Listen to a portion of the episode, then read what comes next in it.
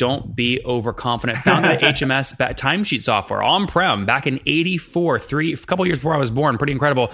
Now twenty people, remote locations around the world, headquarters in Montreal. He's in Tampa today. Again, H M S is the tool. They've got two hundred fifty customers paying anywhere between six hundred and seven hundred bucks per month, doing about two million bucks in A R R today. seventy-five percent of that revenue is true kind of cloud SaaS. The rest is old on-prem, you know, maintenance licenses, S L A agreements, things like that. Uh, growing organically now, added about two hundred grand in A R R over the past twelve months. Uh, you know, scaling the nice way. Bought his, you know, investors put in two million bucks. He bought them out at about sixty cents on the dollar many years ago. ago and now is building a great, profitable, healthy company year over year in the time tracking space. This is the Top Entrepreneurs Podcast, where founders share how they started their companies and got filthy rich or crash and burn. Each episode features revenue numbers, customer counts, and other insider information that creates business news headlines. We went from a couple of hundred thousand dollars to two point seven million. I had no money when I started the company. It was one hundred sixty million dollars, which is the size of many I P Os. We're bootstrapped. We have like uh, twenty-two thousand customers. With over five million downloads in a very short amount of time, major outlets like Inc are calling us the fastest growing business show on iTunes. I'm your host, Nathan Latka, and here's today's episode. Hello, everyone. My guest today is Chris Vandersloos. He's a veteran North American Project Management Authority, public speaker, and author. He's the C E O of H M S Software, publisher of world-leading time control, web-based corporate timesheet software. Chris, are you ready to take us to the top? Oh, absolutely. All right. So this is a hot space. Smartsheet recently exited to Intuit, I think, for it was three hundred fifty million bucks on thirty million bucks in A R R, ten X multiple. It's pretty good. Tell me about your company. How do you compare and how are you different? Yeah, we don't really, uh, I don't really try to compare so much. We're a niche player in the timesheet market. Uh, we're doing about, uh, about two million uh, and, uh, in uh, rev, and we've got about uh, twenty percent uh, internal rate of return. We found a niche spot for ourselves. Wait, sorry, uh, what does that mean? What, what do you mean a twenty percent well, I R R? Found in the timesheet market, there's people who go for uh, plays like attendance. Time and attendance, probably the most common kind of timesheet. Um, we had a project management background, so we've uh, decided to focus our product on uh, people who would need timesheets both for project management and for other needs like attendance or for billing. Um, and so uh, we become a multi-purpose, a multi-need timesheet. That's not the market for everybody. Uh, but it's been a really good spot for us, and uh, one that we've been able to, uh, you know, become quite good, quite expert at. Okay, so you're two million bucks in A R R today. Where were you a year ago, October twenty seventeen? Yeah, about to one point eight or so. Okay, one point eight. Okay, so so so pretty flat growth. Why aren't you growing faster? Uh, well, we took a run at uh, having some investors in the company. I uh, didn't really like that experience. I bought them back out of the business and decided for the next few years to grow organically. So we've uh, flattened out the growth curve a little bit. It's uh, healthier for us, a little safer for us, uh, not being on the skinny edge of the branch. Um, but uh, we've also been able to provide better uh, quality to our, our clients that way. So how much did you raise and what year was that? Um, we raised about, uh, now ten years ago, we raised uh, about two million dollars uh, at a really bad time, had really bad timing for it, I guess. Wasn't uh, ideal for the market. Um, and we ran through it pretty quick and um, and then uh, decided to back out and back away. The investors were happy to move off and we were happy to get them out. So what year did you launch the company in? Uh, launched the company in nineteen eighty-four. Holy mackerel. Okay, so that was before I was born. nineteen eighty, you launched in nineteen eighty-four. Yeah. When did you raise the two million dollars? Oh, we raised the two million dollars in around two, uh, around two thousand. Okay, right around two. Th- okay, tough time, because then obviously you had the terrorist of yeah. an oh one economy. We'd been talking go- about it. We'd been talking about it for a couple of years. We were slow to get off the dime. Uh, when the money finally arrived, the timing was, I mean, looking back from thirty thousand feet, the timing just was bad. Who who were these investors? Were they like friends and family or traditional V C? No, they were corporate uh, investors who were still keen on small cap, uh, high tech funds.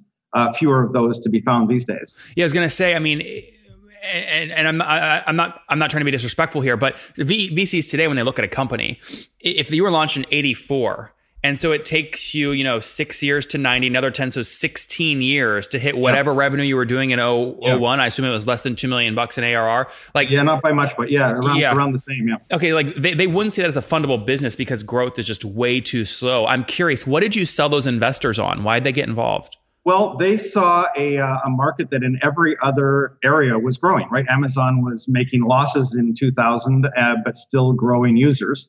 Uh, other people were going through the top and, and going public, uh, even though they didn't have much in the way of profits, but they could generate growth. There were other high-tech project management and timesheet companies which were doing okay. They thought they could catch an easy ride uh, with rapid growth and, and move that way, uh, whether the company was healthy or profitable by doing that or not. Um, you know, we all kind of woke up around two thousand and said, well, that may not be the ideal scenario, right? We had the tech crash around that time, and uh, and things changed. So, um, so. We got started on heavy growth with a lot of money, and um, and then realized that the fundamentals of business couldn't be ignored. So how so much? How much? You, how much did you sell them? How much of the company you sell them for two million? Uh, less than half, so about forty something percent. Okay. Again, that would be a hard deal to do today. Yeah. When did you buy them back out? What year? Uh, two thousand six. Okay, and I know a lot of founder, a lot of founders are thinking about this now. Wistia just did this with their investors. Yep. People are thinking about doing this more. So this is going to be a great episode. Um, well, how, even those who go public have looked at going back to being private. Sure, right? sure, sure. How did you negotiate this though? So you go to investors, and what do you say?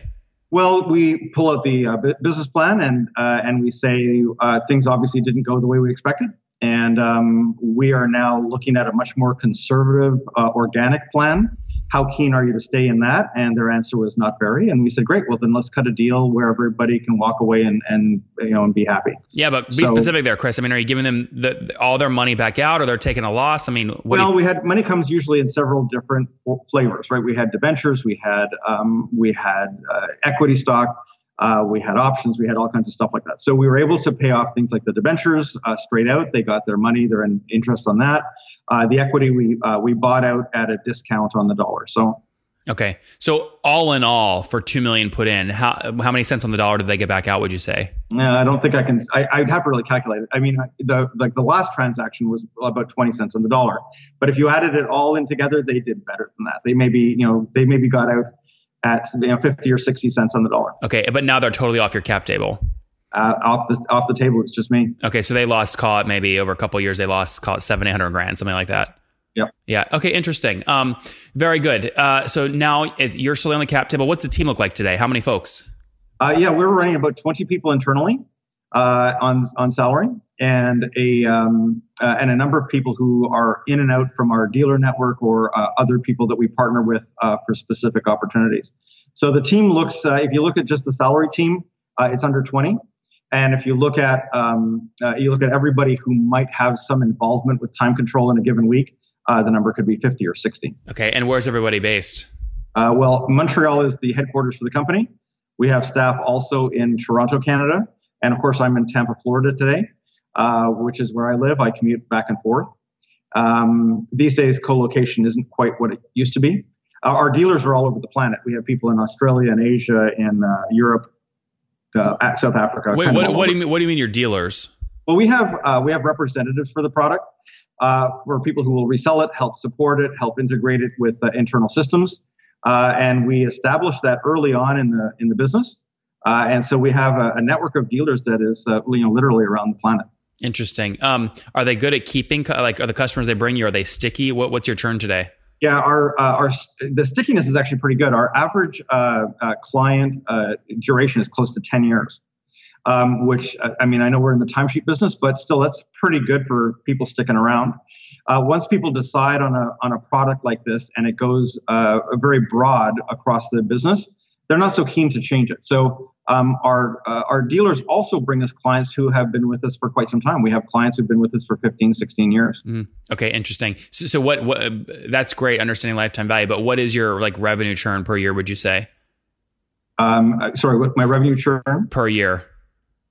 I'm not sure I understand the term. If you start with two million bucks last year in A R R in October twenty seventeen, now it's a year later, of that yeah. two million, of the customers that made up that two million, did they contract at all or expand? What What's the revenue retention?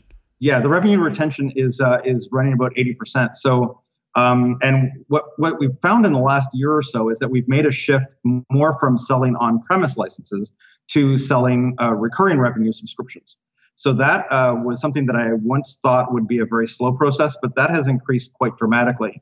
um, where our um, recurring revenue is running now about seventy-five percent of our total revenue. Okay, so of your current two million dollars in A R R, you're saying about one point six, one point seven is pure like cloud SaaS. The rest is still old on-prem. Yeah, cloud SaaS or recurring services, yeah. Yeah, or like S L A agreements, maintenance contracts. Yes, exactly. Yeah, interesting. How many customers today? Uh, we're running about two hundred fifty at the moment. two hundred fifty. Okay, now we can obviously divide that into your A R R to kind of get an example and say each of these customers are paying, what, six hundred, seven hundred bucks per month?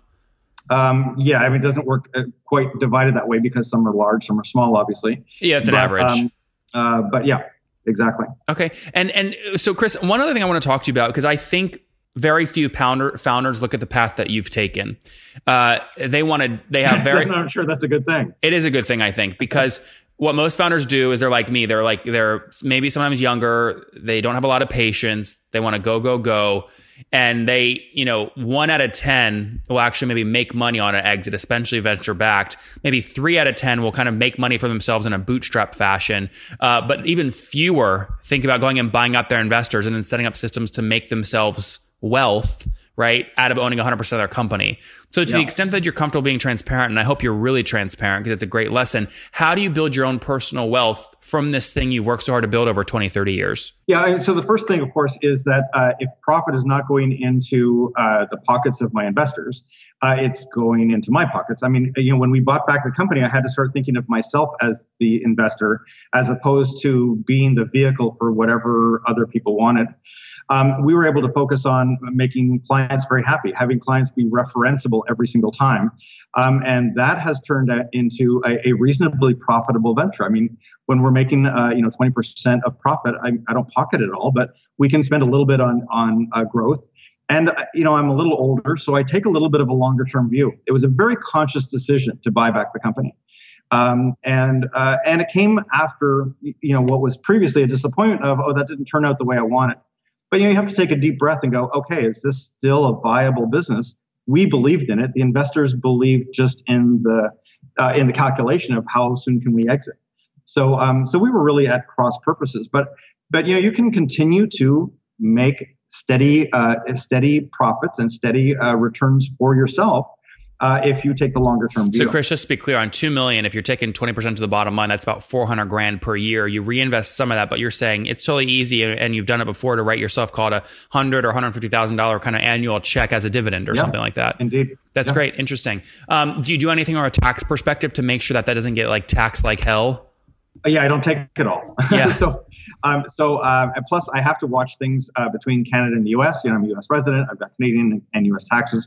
So, um, you know, so I work with an accountant to make sure that um, we don't just, you know, kind of write a check like that and then go, oh, I, I owe a bunch of money in taxes for that. So there's, um, uh, you know, so yeah, there's a whole strategy behind doing that. That's great. Okay, very good. Let's wrap up here with the famous five. Number one, what's your favorite business book? Uh, um. uh, caught me, uh, caught me off guard there. Uh, favorite business book, uh, probably Sun Tzu, uh, Art of War. Number two, is there a C E O you're following or studying? Um, um, there's not really. No. Number. Th- I mean, I follow a whole lot of people, but no. Number three, what's your favorite online tool for building your business besides your own? LinkedIn. And number four, how many hours of sleep do you get every night? Uh, four to six. Okay, not bad. And situation, married, single, kids?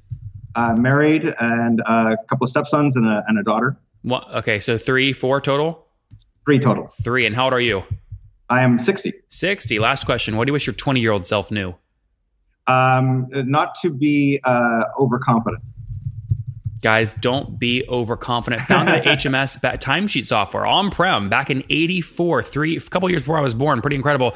Now twenty people, remote locations around the world, headquarters in Montreal, he's in Tampa today. Again, H M S is the tool. They've got two hundred fifty customers paying anywhere between six hundred and seven hundred bucks per month, doing about two million bucks in A R R today. seventy-five percent of that revenue is true kind of cloud SaaS. The rest is old on-prem, you know, maintenance licenses, S L A agreements, things like that. Uh, growing organically now, added about two hundred grand in A R R over the past twelve months. Uh, you know, scaling the nice way. Bought his, you know, investors put in two million bucks. He bought them out at about sixty cents on the dollar many years ago. Ago, and now is building a great, profitable, healthy company year over year in the time tracking space. Chris, thank you so much for taking us to the top. Thanks, Nathan.